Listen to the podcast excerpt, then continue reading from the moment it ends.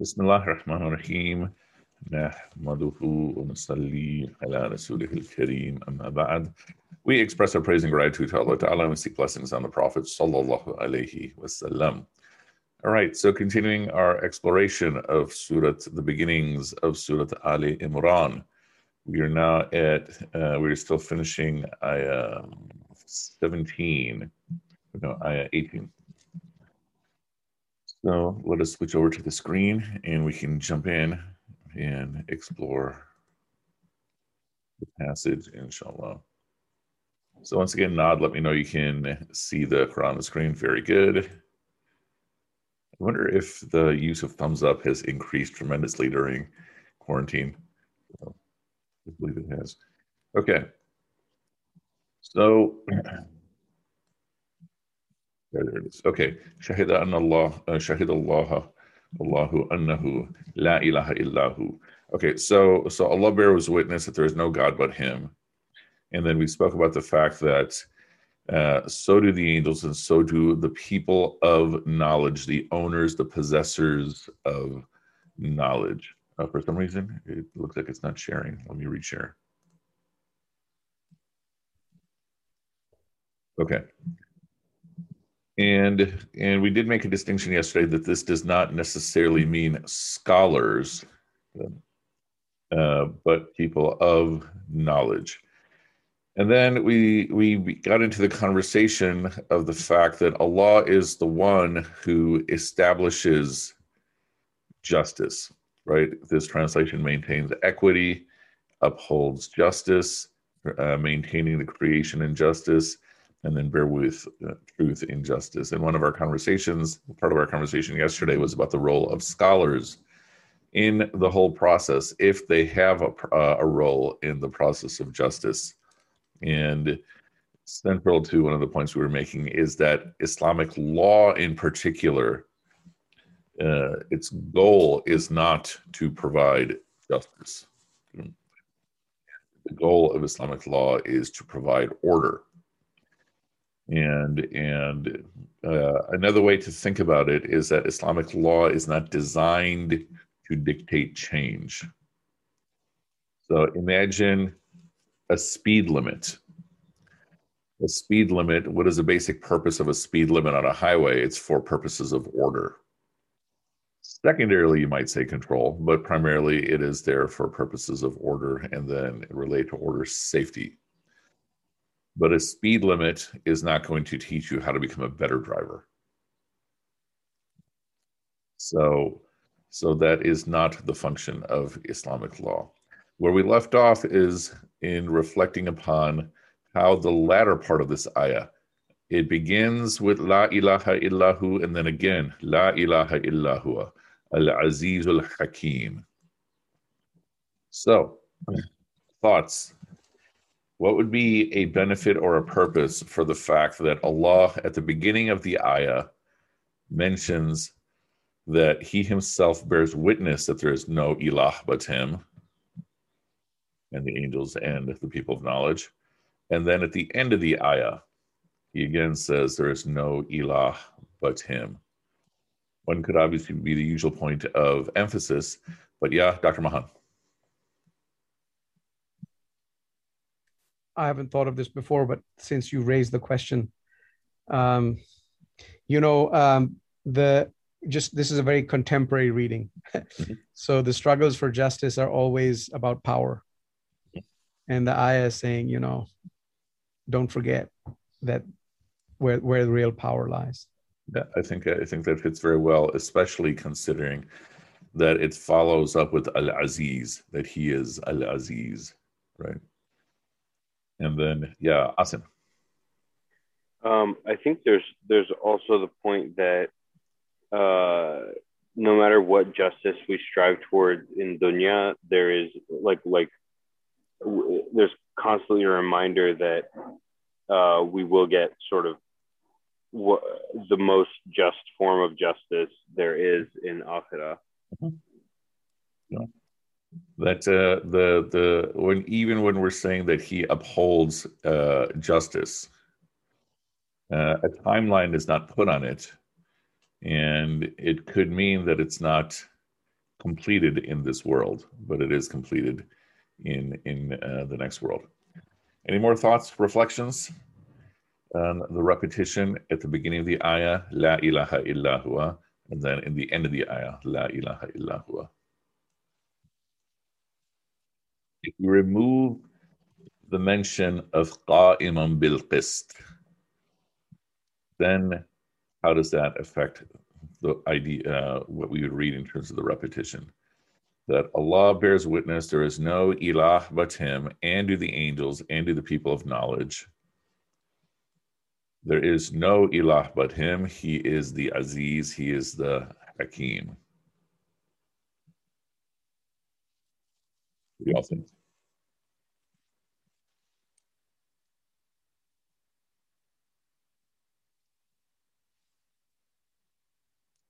Would it be this mere repetition? Yeah, Asim. Yeah, I mean, it, it feels like repetition. Uh, I mean, the standard response, like you mentioned earlier, on repetition is emphasis, right? Mm-hmm. Um, and so, so essentially, what we're what we're saying is like, I, I think the implication of it without the the justice or equity section is um, like it's it's saying like you want to be amongst the people of knowledge. Okay. Any other thoughts, reflections? So we see Aziz and Hakim, Al Aziz and Al Hakim together yet again.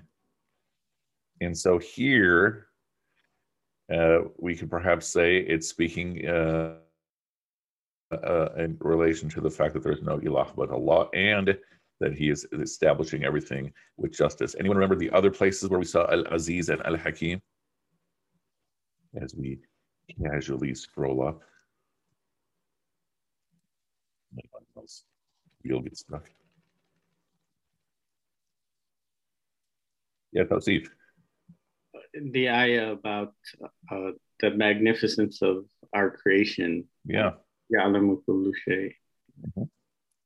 That he is the one who forms us the way he he he wills. Again, there is no ilah but to him. He is the Aziz and he is the Hakim. So, what would be a possible relationship between the mention of our forming and, and then what we have in the current ayah. So the mention of our form in ayah 6, followed by La ilaha illa huwa al azizul hakim. And then the ayah we were at, uh, 18, speaking about justice.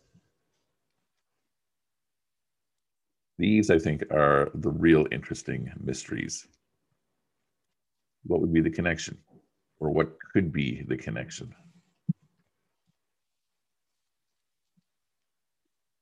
Yeah, Asim. Um, could it could it be related to uh, the you know your your sort of state of being at birth, the uh, fitra, and uh, and that um, like at that point that uh, you are a person of knowledge yeah. Or that is what you should aspire to be. That we have this innate purity, this innate magnificence of form. And that is how we have, Allah Ta'ala has started us, God Most High has started us. And then how do we then elevate ourselves? It is with the acquisition of knowledge, perhaps in the direction towards upholding justice. What do y'all think? Stretch or does it make sense? I think that uh, I'm thinking that uh, it it talks about balance because everything that God has created is balanced, neither here nor there, and and justice is balance, mm-hmm. and connecting. Uh, uh I mean. Um, the cre- the creation of human beings, especially, has been I think in Surah Shams or some other um, um, surahs where it's been mentioned. Um, um, you know the word istawa, right? Oh, so mustawa. Yeah, I mean that's that's in a number of places, but keep going. Right. So it's it's a complete balance, um, and so I think that uh, that is probably the connection um, of balance and creation, and then balance uh, with the actions and the doings of the creations mm-hmm. And everything else. That's what I um, feel. Mm-hmm. Okay. All right. Uh, yeah, Dr. Mahan. You know, um, one is the inner person, and the other is an outer. Mm. So you fil arhami kayfa So you you have a disposition, and then um, so there's always this struggle for virtue. I'm reading it in Platonic uh, terms. And translate for us, what does that mean to read in Platonic terms? So, which Imam al Ghazali did to Imam Raghib Isfahani when they talked about Fadail, which was you have different parts of your soul mm-hmm. and they're competing against each other. Um, mm-hmm. uh, and so once you, once you, according to Plato, once you achieve virtue in the contending realms of the inner soul, you'll achieve, realize justice in the world. Mm-hmm. Um, so, I mean, we don't have to read it entirely in Platonic terms. That's inserting a certain philosophical frame, but we could nonetheless think about uh, the relationship between an inner virtue and outer justice. Mm-hmm. Um, also, when we're competing for power in the world, you have all kinds of different claims. People see reality, people see causes differently. And that could be partly because of the way that they've been fashioned. Mm-hmm. Um, and so, even though, you know, you in the world, you find that how could someone see it this way and not that way, you know, mm-hmm. uh, it's there for a reason. Mm-hmm. There's only one God. And, you know, in the end, don't think that you can resolve all of it. You have to mm-hmm do the best that you can but remember there's only one god mm-hmm. you're mm-hmm. not it mm. well that yeah. was very beautiful so so i've sort of modified what you what you just stated i've added a, a bit to it so here uh, i'm connecting the individual condition and relate to the fits that i'm calling that character or virtue and i'm essentially meaning of both of them as the same thing and then when that is expanded to the collective level, the pathway to that is the acquisition of knowledge leading towards justice. That at the individual level, it is character. At the collective level, character is justice. I'm going to modify this just a little bit. Is it saying that one automatically leads to the other? Uh, I'm asserting that one should lead to the other. So that uh, as I am acquiring knowledge,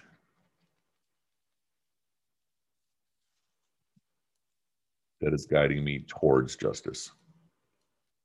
But then Dr. Mahan made another another a different uh, point, which I think was also interesting: the fact that we are multitudes, but there is only one God. Right? He creates each of us in, in our own unique form, and each of uh, each of our own unique forms is majestic and done in wisdom.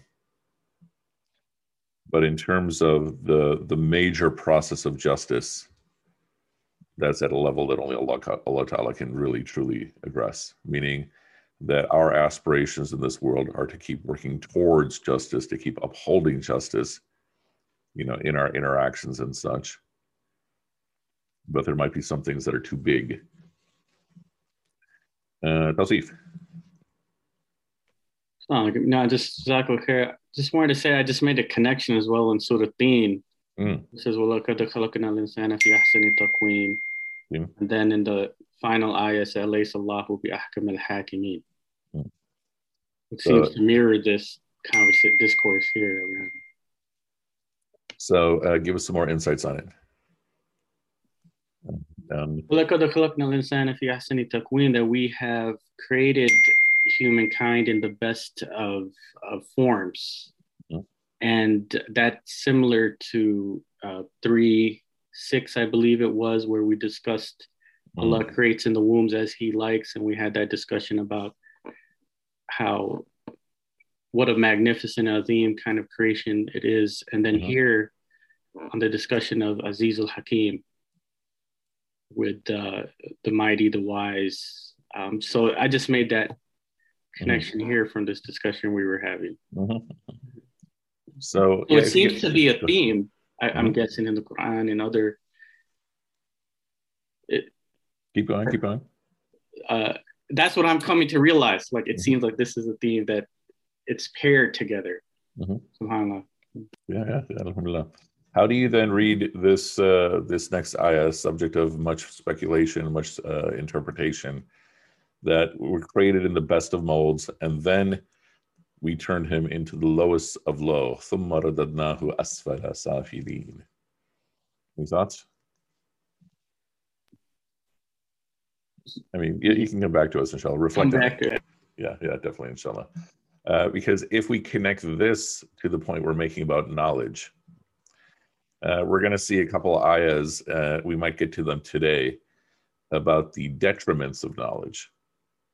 Because we're about to enter a whole section on schismatics and such.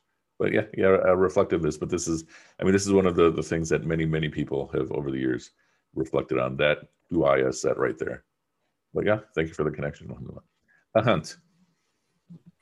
So, sort of like reflecting back on how sort of like you know like uh, the justice and knowledge is portrayed in in the Quran. Mm-hmm. Um, uh, would you say that you know I don't know, like it seems to me that you know a lot of activism like today it it doesn't have that uh, see balance. Um, mm-hmm. Would you say that's inaccurate like assessment? I mean, it's just like you know looking at sort of you know the causes that you know, people are sort of going forth uh, sort of today mm-hmm. i don't know it, somehow like in my mind doesn't you know you know add up to the way that you know allah subhanahu wa ta'ala is sort of portraying justice and like knowledge here or, or like am i way off well uh, i don't think you're way off and part of the reason why i don't think you're way off is because you're speaking so generally that it's hard to argue that you're that you're way off or right on target but uh, Asim how would you how would you respond to what ahan says that a lot of activism seems to be not in balance, or what do you think? Um, yeah, I mean, I think that's true. Activism is inherently not in balance, right? Um, I think that uh, when we are constantly struggling for uh, what we believe to be just, um, we we necessitate imbalance in our society, which is why I was so concerned about the idea of Islamic law just upholding status quo. Um, and I, I mean, you know, it's that it's that John Lewis thing about making good trouble, right? Uh, uh, explain further. So, so uh, John Lewis uh, just passed away two years ago, I guess now. But he was a congressman, and he marched with Martin Luther King at the age of like 20, 22 or something. He was very young and uh, he said, "Go make like he his uh, famous saying was go make good trouble," which basically means you you essentially uh, your responsibility in our society is to go out and um, you know sort of shake the balance uh, in a way that uh, bends our laws and our society further and further towards justice. So um, I think, yeah, go ahead, keep going. Yeah, so so inherently the idea is that that activism is imbalanced. It has to be. Mm-hmm. Yeah, I think part of what you're also saying, what's built into your saying, is that activism is responding to imbalance, right? Yeah. Yes, uh, fundamentally, yes. If if the skew is in one direction, then activism, the the goal is to balance again by skewing the other direction, yeah. and like yeah. a seesaw, right? Uh, Hunt, uh, what do you think? about uh, what Asim yeah I, I, mean uh, and thank you for sharing Asim um, you know um, that makes a lot of you know like you know like sense to me. I mean like if the system itself is in not in a balanced state i mean you, you, you know you can't you know respond with you know you know you know like middle ground to make any sort of you know like necessary change. So so i guess that like makes uh sense. You know i guess i'm like wondering if that sort of concept is mentioned like anywhere like in the quran. Well the uh, there is an ayah that i had pulled up um, related to this idea of balance that uh, that sadia had made me think about when she was speaking about balance. And this is in surah rahman which is basically every Desi's favorite surah uh, because of its uh, its recitation. But uh, so so I mean uh, it's almost near the beginning. So so Ar-Rahman and then Allam al-Quran. So Allah is Ar-Rahman. He is the one who taught the Quran and he created man and then he has taught him how to express himself. And the sun and moon are bound by a fixed calculation. And then the vine and the tree both prostrate to Allah. And then he raised the sky high and he has placed the scale, the mizan, the balance, so that you should not be wrongful. And in this context, in weighing, you know, when you're trading and such. And then we're taught observe the correct weight with fairness and do not make weighing deficient. So once again, uh, the immediate context is that if you're selling something, make sure you're not lying about about uh, how much you know, if you're selling something by the pound, for example, don't lie about how much uh, it actually weighs. And then it goes further from there. And the earth, he placed for creatures in which there are fruits and date palms, so forth and so on. But this insertion near the beginning of balance seems to be part of the design of the universe. That injustice then becomes imbalance, which then either conceptually or more than that has consequences beyond just a fact of injustice. And and so so so the point uh, to your question, we can definitely read that into the text, absolutely. And and you know I've you know I have a running joke of the list of a uh, of a list of of a couple of concepts that basically answer every question in Islam. So one is that okay, it all depends on intentions, right? Another is that depends on context. Another is that you have to have a balance right? And so balance is also sometimes our scapegoat, our escape too, but it is definitely a running theme throughout the whole text. Yes, uh, often. Yeah, and I think the other the other question then that all of this implies is how do we define imbalance and what do we define as imbalance? Mm-hmm. mm-hmm. Um, because and and you know the the hot hot issue right now is uh, Black Lives Matter, right? And this this movement didn't exist until at most 10 years ago. Mm-hmm. And uh, so before that, we could we could say that because there wasn't unrest around it, it was balanced. Mm-hmm. But uh, but then you know you could also argue that this stuff has been happening for a long time, and that we only recently got the opp- the opportunity and ability to be able to document it in a way that the world could see and so the imbalance was always there. It's now just been unearthed. Mm-hmm, mm-hmm. and so so you know I, I don't know what the the answer is but i think we we have sort of been begging the question of how do we define imbalance? Mm-hmm, mm-hmm. i mean so i don't think that the quran gets very specific on that issue. And and a way to think about the content of the quran is that the closer something is to the individual heart the more text we tend to find you know, the further we move away from the heart, from the individual, uh, into societal things, into governance, then the less and less ayahs we find. So if we were to take all the ayahs that are about about iman, then we have a whole lot, which I think would make sense. But in but when we speak about ayahs that specifically talk about what is justice, or ayahs that speak about governance, then we have very very few including every every ayah that would even be remotely connected. Like, you know, um, you know make uh, you know do leadership with or uh, with shura and things like that and obey the allah obey the prophet obey those who are charged with authority with you and and so that could mean that beyond the concept of equilibrium that the specific definition of justice in each society is going to be different um, or it could mean that rather than focusing on the transformation of society, you'll have more focus. You'll have more success focusing on the uh, focusing on the transformation of the individual, and that'll have bigger consequences in society. Are we equating justice and balance here? Um, I'm basically saying, in terms of defining justice or balance, there's not that much detail. Uh, when we're speaking about the nature of the heart, then there's tremendous detail. And if we're looking at the Quran as, as a, a, a guide, then perhaps we would infer that that's where you start, meaning a, a grassroots up approach as opposed to a top down approach. And, and I'm saying these are all possible interpretations just looking at what the Quran seems to give specifics about how much it talks about those things versus what it doesn't talk about.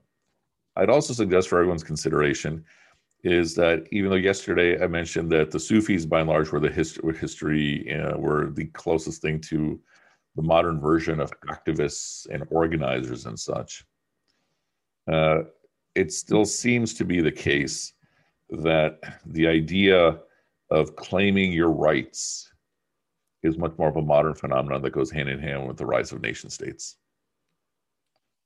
And, and so uh, when we look at the transformation that the prophet, peace be upon him, does of, of Mecca and Medina, of the Hijaz, of the Arabian Peninsula, etc., um, the core of it was a transformation of individuals, right?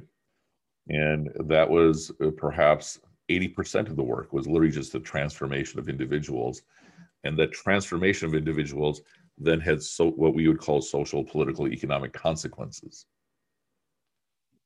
And part of the transformation of individuals did include calling out wrongs in society, you know, like what we just saw in terms of weighing things with balance, or the little girl will be will will be uh, resurrected, and she's going to ask, "What did I do to get killed?"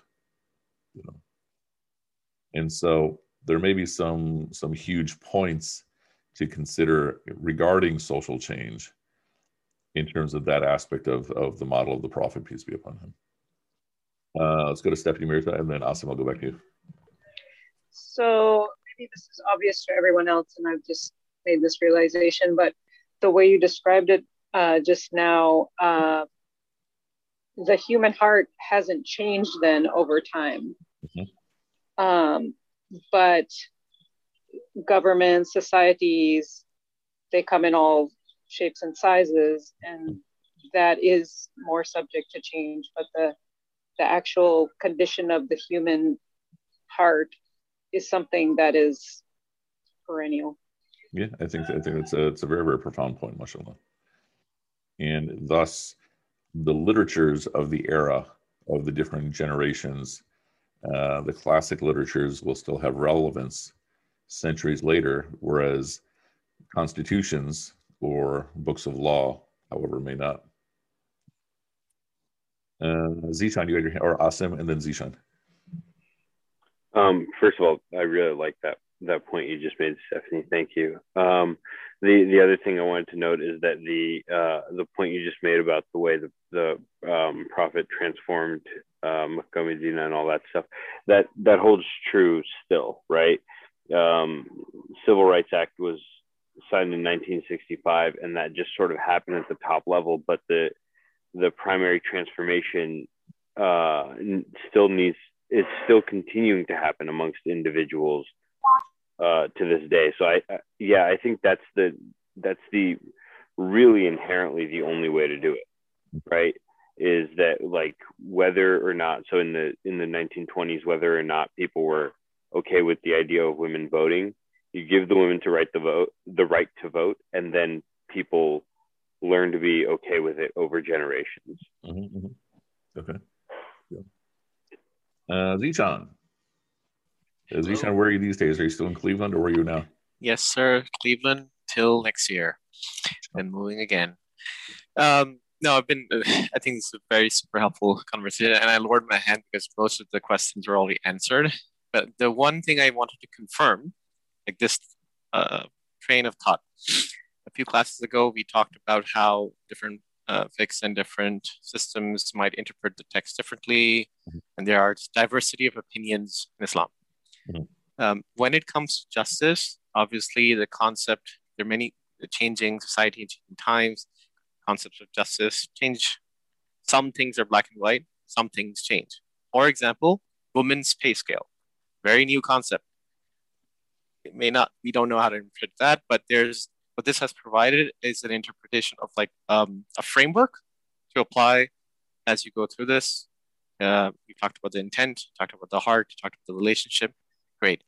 What I want to tie back is like because we have diversity of opinion, either scholars, or uh, wherever you live, our understanding might be super different from others, right? And their concept of justice might be different from what we consider. Then we have Egypt as a result, we have Pakistan as a result, where people say, I need to be in power to be able to do this. That's their form of activism. To me, I rely back like, is this gonna like? I am certainly using that framework about like, what is their intent? Is this gonna get chaos? And something that I feel strongly about and so forth. Is that the right way to think about it? Because I don't want to go down that. I've lived up to that life where say like you know if you don't say this that your per- neighbor is not reading his namaz, then you go to hell, right? A very, very that kind of uh, uh, approach. So uh, just wanted to is that the right way to think about it? Okay, can I ask you to uh, rephrase the question because I'm not sure I'm understanding. Or, or here, let me tell you what I think I'm understanding. Right. So there are like three, four chains of thought. A lot of diversity of opinion. People have a lot of different opinions of justice. Uh, some people take it too far. Some people take it too less. Uh, is the right way to think about the justice plus my obligation towards this balance is to say the the framework that you describe like yes is the person like if i if i sign on to a cause is I should like ver- verify that you know what is their intent, what is their context, what is their relationship, and then make sure that I'm okay with it before proceeding forward with it. If not, then I should just hold it and say like you know I don't think they're doing a good job or so forth. Is that the right way about it? So so far as you describe it, everything sounds like common sense. the only thing I would add is that if we go back to the fundamental point that we're in this world not for the purpose of establishing justice, but we're in this world in the process of, of meeting Allah Ta'ala again. And so another question to ask in you know your framework is if it can be imagined, how does this bring me closer to Allah? If this can be uh, uh, calculated, how does this benefit me in seeking to get closer to Allah? Great. That that's a new point. Thank you. Okay, okay inshallah. Uh, Malahat, uh, Dr. Malahat, and then Adnan, soon to be Dr. Adnan. Assalamu alaikum. On the on the external condition of the heart, I think that, in my humble opinion, the external conditions and approach has been changed drastically, because now the self is getting more customized. Um, you know, on the material side, you know, like you're getting like only hundred watches in the world, of the Rolex is making. Only 50 cars of the Lamborghinis is going to be making. So the customization of the nafs is getting on that level, on the individual level.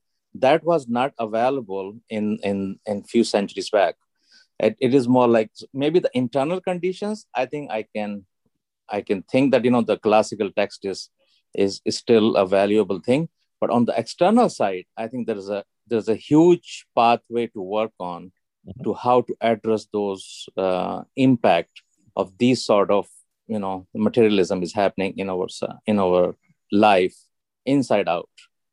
Yeah i mean i think uh, um, i think we'd all agree with this point right that uh, that the the challenge first no matter what the challenges of every generation change.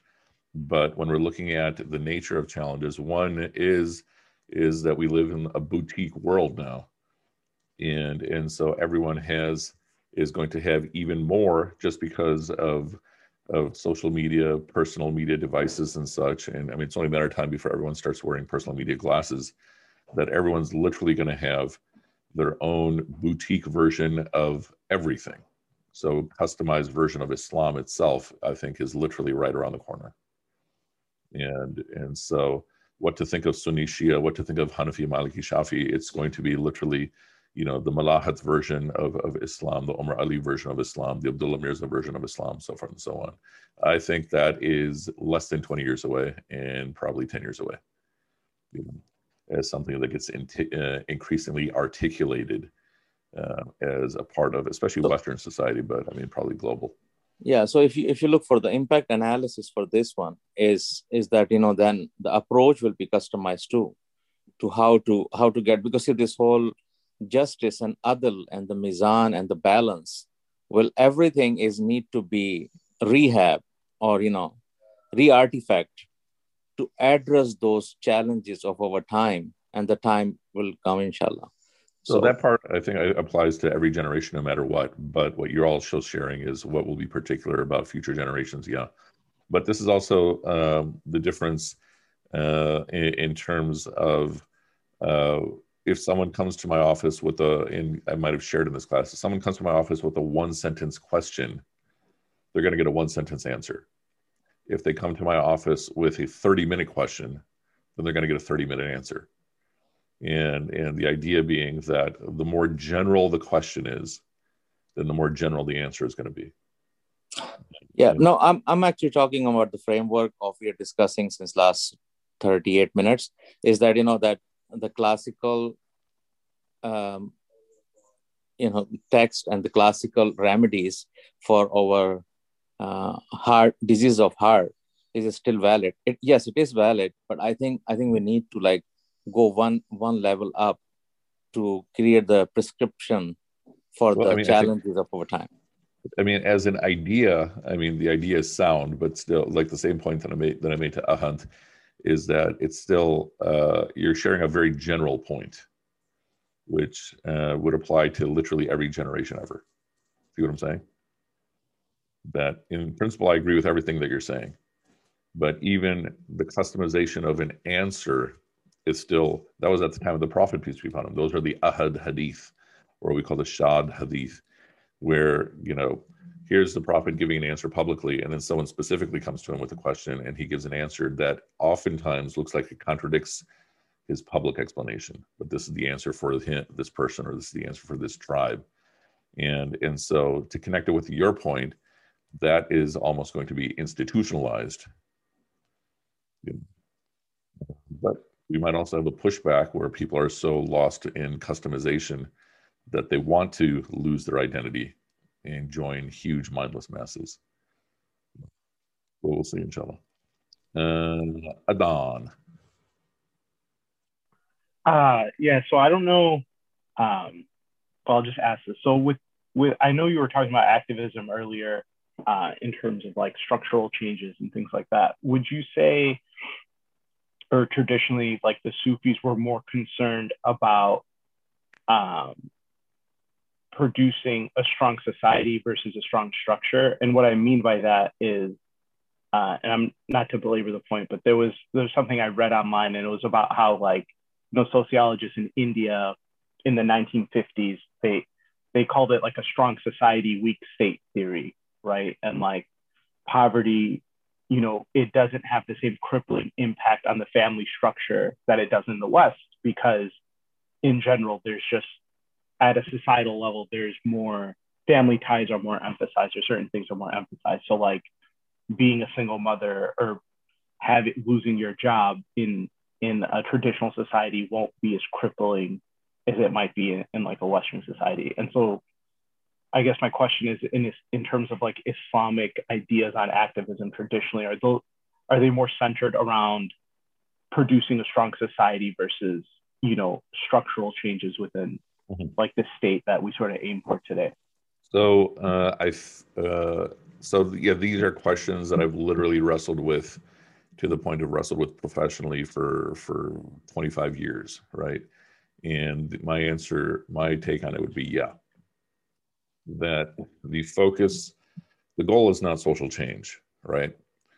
The goal, again, being uh, the process of being prepared to return to Allah.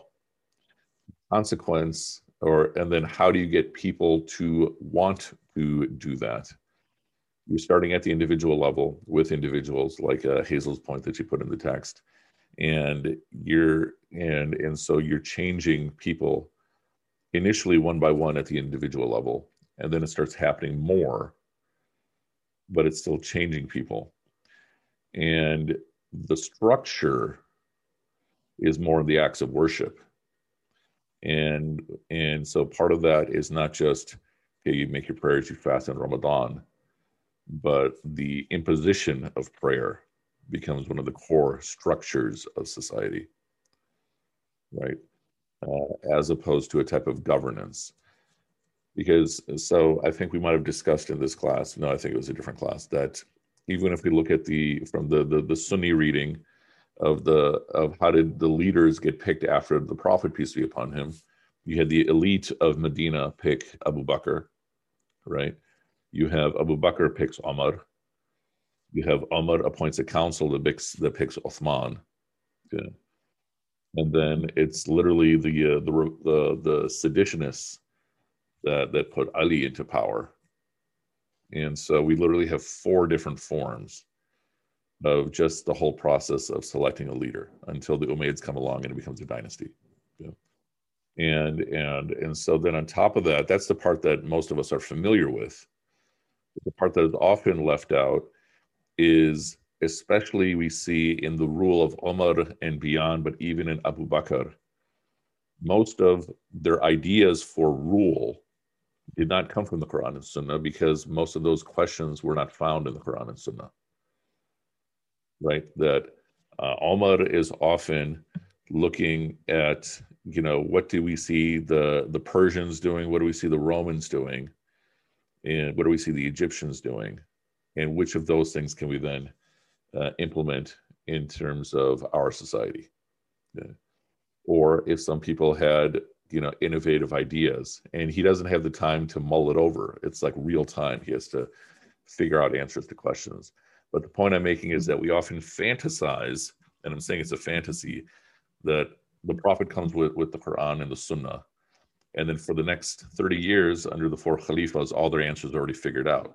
No almost none of their answers are figured out.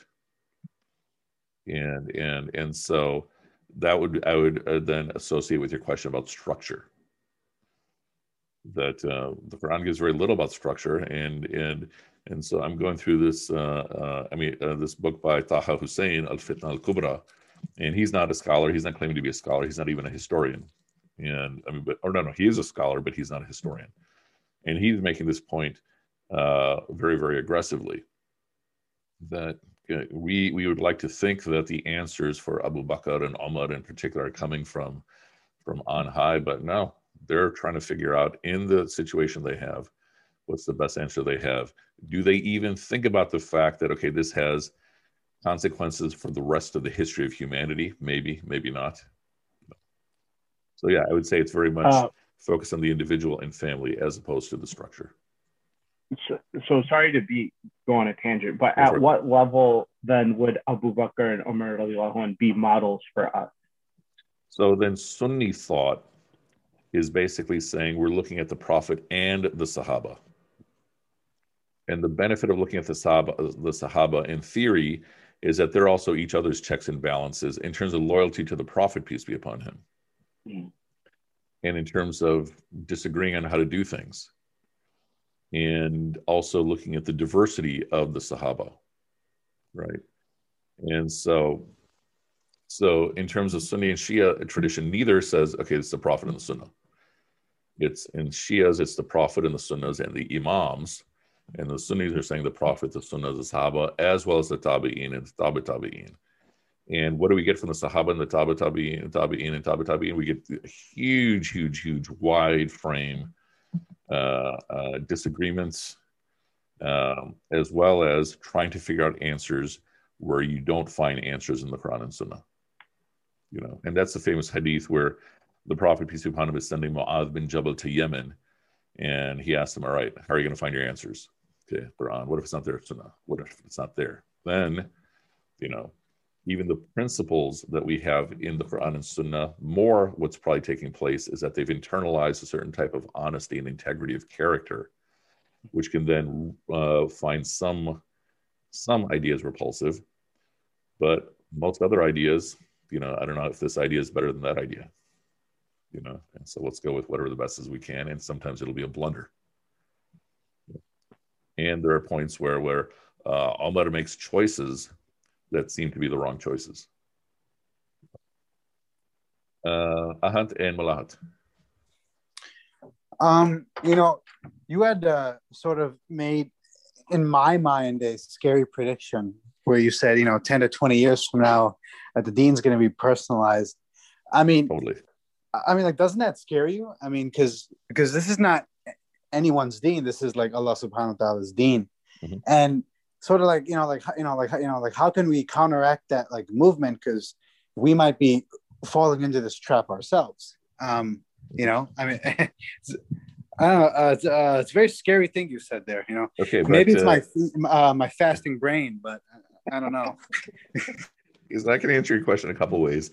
That number one, if you've seen all the scary things I've seen, then this, this is just another scary thing. Scary thing.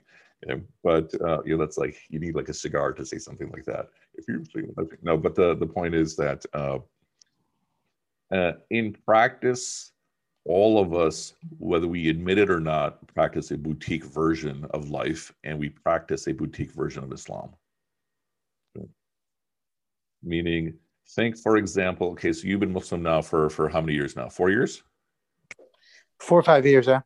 You know exactly how long you've been Muslim. But in any case, the point is that as long as you've been Muslim, you've had a taste of different approaches and different environments in among Muslims in Chicago. And there are places that you like to go rather than other places. Right? And that's true of every single person in this class. I mean, not limited to Chicago. And and so there is a certain amount of boutique Islam that every one of us practices now, the shift is going to be that at least many of us vocally say we're still keeping ourselves under the umbrella of Ahl Sunnah wal Jama'ah. Yeah. And so the shift is going to be that, okay, you know, people are going to toss all of that out and have their own version. But the point, the bigger point I'm making is all of us already do that. You know, um, and and related to discussions we've had in previous uh, conversations that even if we don't have that at the collective level or at the individual level we still do have it at the the collective level multiple versions of of islam.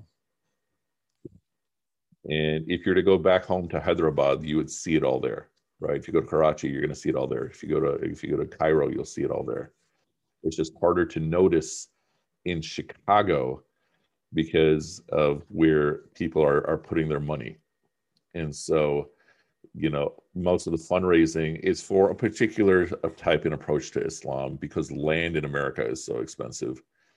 But it's, I mean, in rented apartments, you have all kinds of different Sufi tariqas, you know, and such. And so, yeah, we're going to see just a micro version of that, just like the, the micro capitalism that, that Malahat's talking about in terms of, of customization of everything, you know, so it's not just, you know, the, the, the cover of your phone or the wallpaper of your phone, but it'll be everything.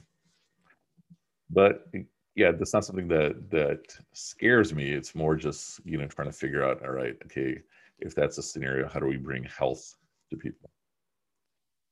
What do you think? Found it. Yeah, it's um, it's profound. I, I, I mean, I, I, this is uh, something that I have to think about for like a very long time to to just kind of, you know, I mean, like you know, like I guess that's just the like you know, like uh, like inevitable reality. Mm-hmm. Um, I mean, but yeah. The, the, the one way to because i think part of your question is how do i protect myself and so that goes back to uh, the prophet peace be upon him he stayed tight to the quran in, and this is interesting because there's actually two hadith, and modern Sunnis kind of forget the second hadith. What does the Prophet peace be upon him say in the common narration of you know follow these two things and you'll never go astray? Follow the Kitab and my Sunnah, right? But what else does he say in another narration that Sunnis kind of have forgotten? Follow the Kitab in my family. Yeah.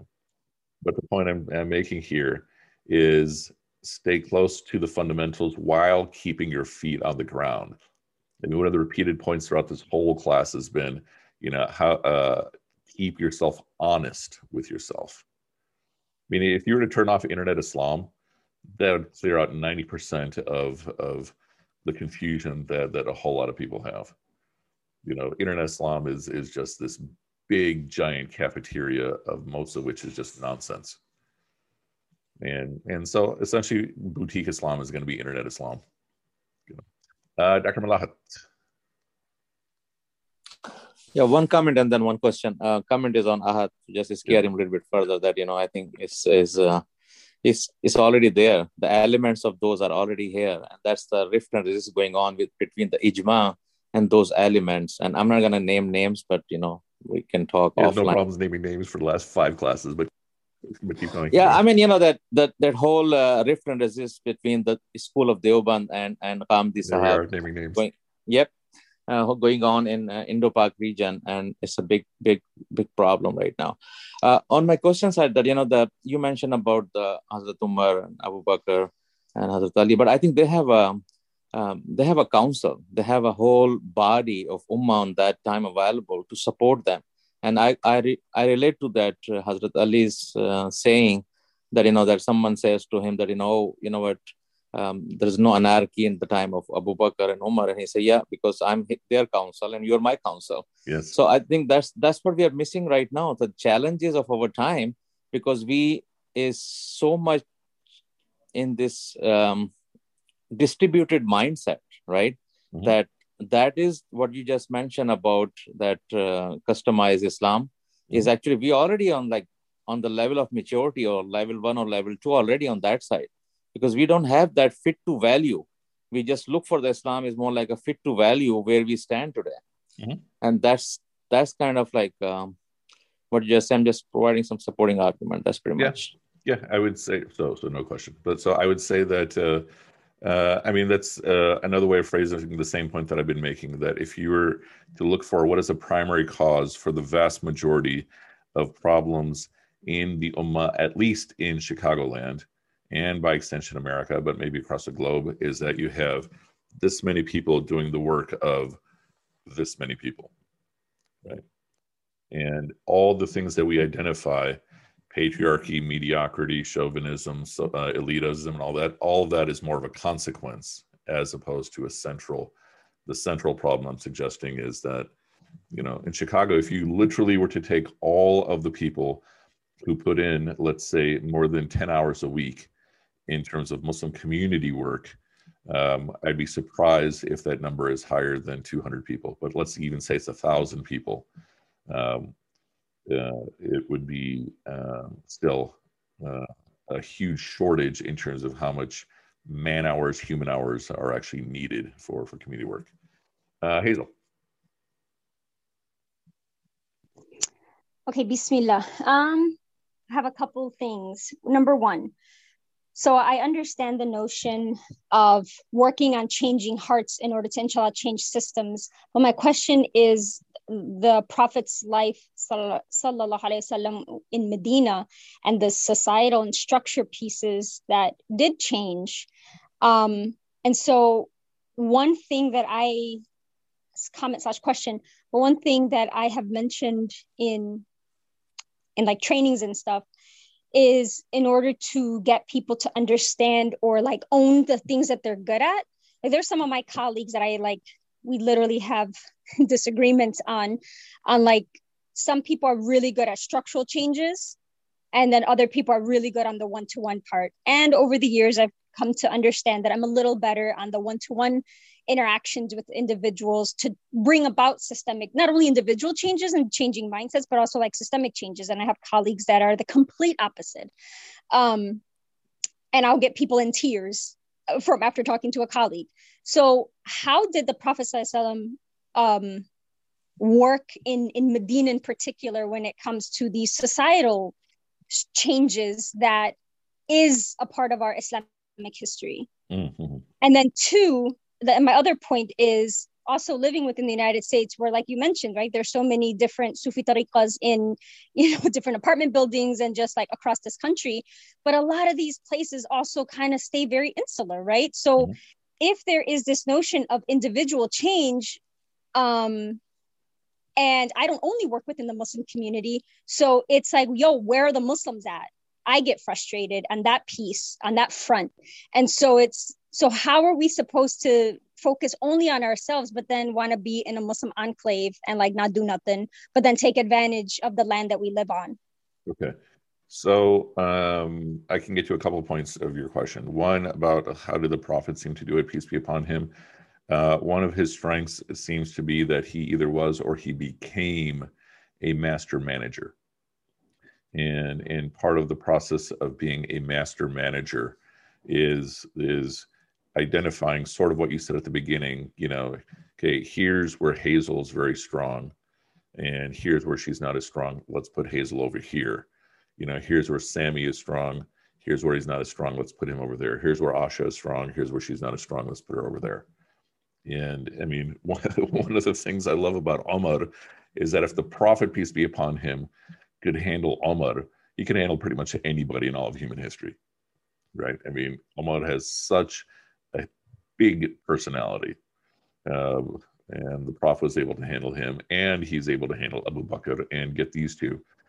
Um, and and so so the process of being a leader uh, does uh, uh what we do see in him is is some amount of skill. And again, I don't know if it's what he had from just growing up, you know, being at the lap of his grandfather, the head of Quraysh, by being a merchant or being a master observer growing up, or other insights he's getting from the Quran, because there are some passages in the Quran that are definitely about leadership.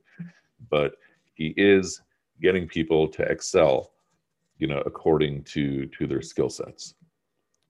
And and that does seem to be the case. Um, and so, you know, there's the he he puts uh, who is it? Um, Osama, Osama bin Zaid, um, you know, at the head as a general, and he's really young. And then other people are providing criticism, but you know, Osama very successful.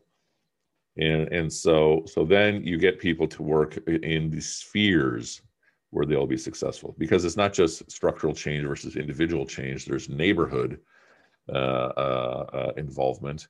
There's you know community involvement bigger than the neighborhood, and so there are multiple planes. And so then you figure out where each person would be inshallah most effective. And I'm sure there's probably examples where the Prophet peace be upon him put someone in a particular place and then determined okay that's not the best place and moved them to someone else somewhere else. That's probably there in the literature too because what seems to also be a blessing for us of the prophet is the fact that he makes mistakes and his mistakes are lessons for us. So that would be that would be my take in terms of the core of of your question. Uh, in terms of the other part of your question it seems to still go back to the point that why don't you see muslims in many spaces? Uh, one is let's not also overestimate how many muslims there are but also uh, that you know uh, American life is is a very very demanding life you know if you have the privilege of working and such and raising a family then you're going to be concerned about your kids college education and how are you going to pay for that. And that alone you know paying for a home that knocks out so many people. And so in some ways it's almost like america has has you know the founding fathers have figured out how to make a country that's movement proof you know, has been for 230 years closest we've seen to the toppling after the Civil War. The Civil War was an attempt, failed, is what we're seeing right now among these right wing evangelicals, which did the same thing. They seem to start person to person. Okay, on that note, we have to stop. Uh, I have to get to my next class. And uh, uh, starting tomorrow, inshallah, we're going to shift the conversation because uh, then we're going to really get into this conversation about true belief and schism. All right. سبحانك اللهم وبحمدك نشهد أن لا إله إلا أنت نستغفرك ونتوب إليك سبحانك اللهم وبحمدك نشهد سبحانك اللهم Okay, Me'alatella bas you all. I'm already, I've already uh, gotten too much going on. Me'alatella, forgive me. And wassalamu alaikum wa rahmatullah.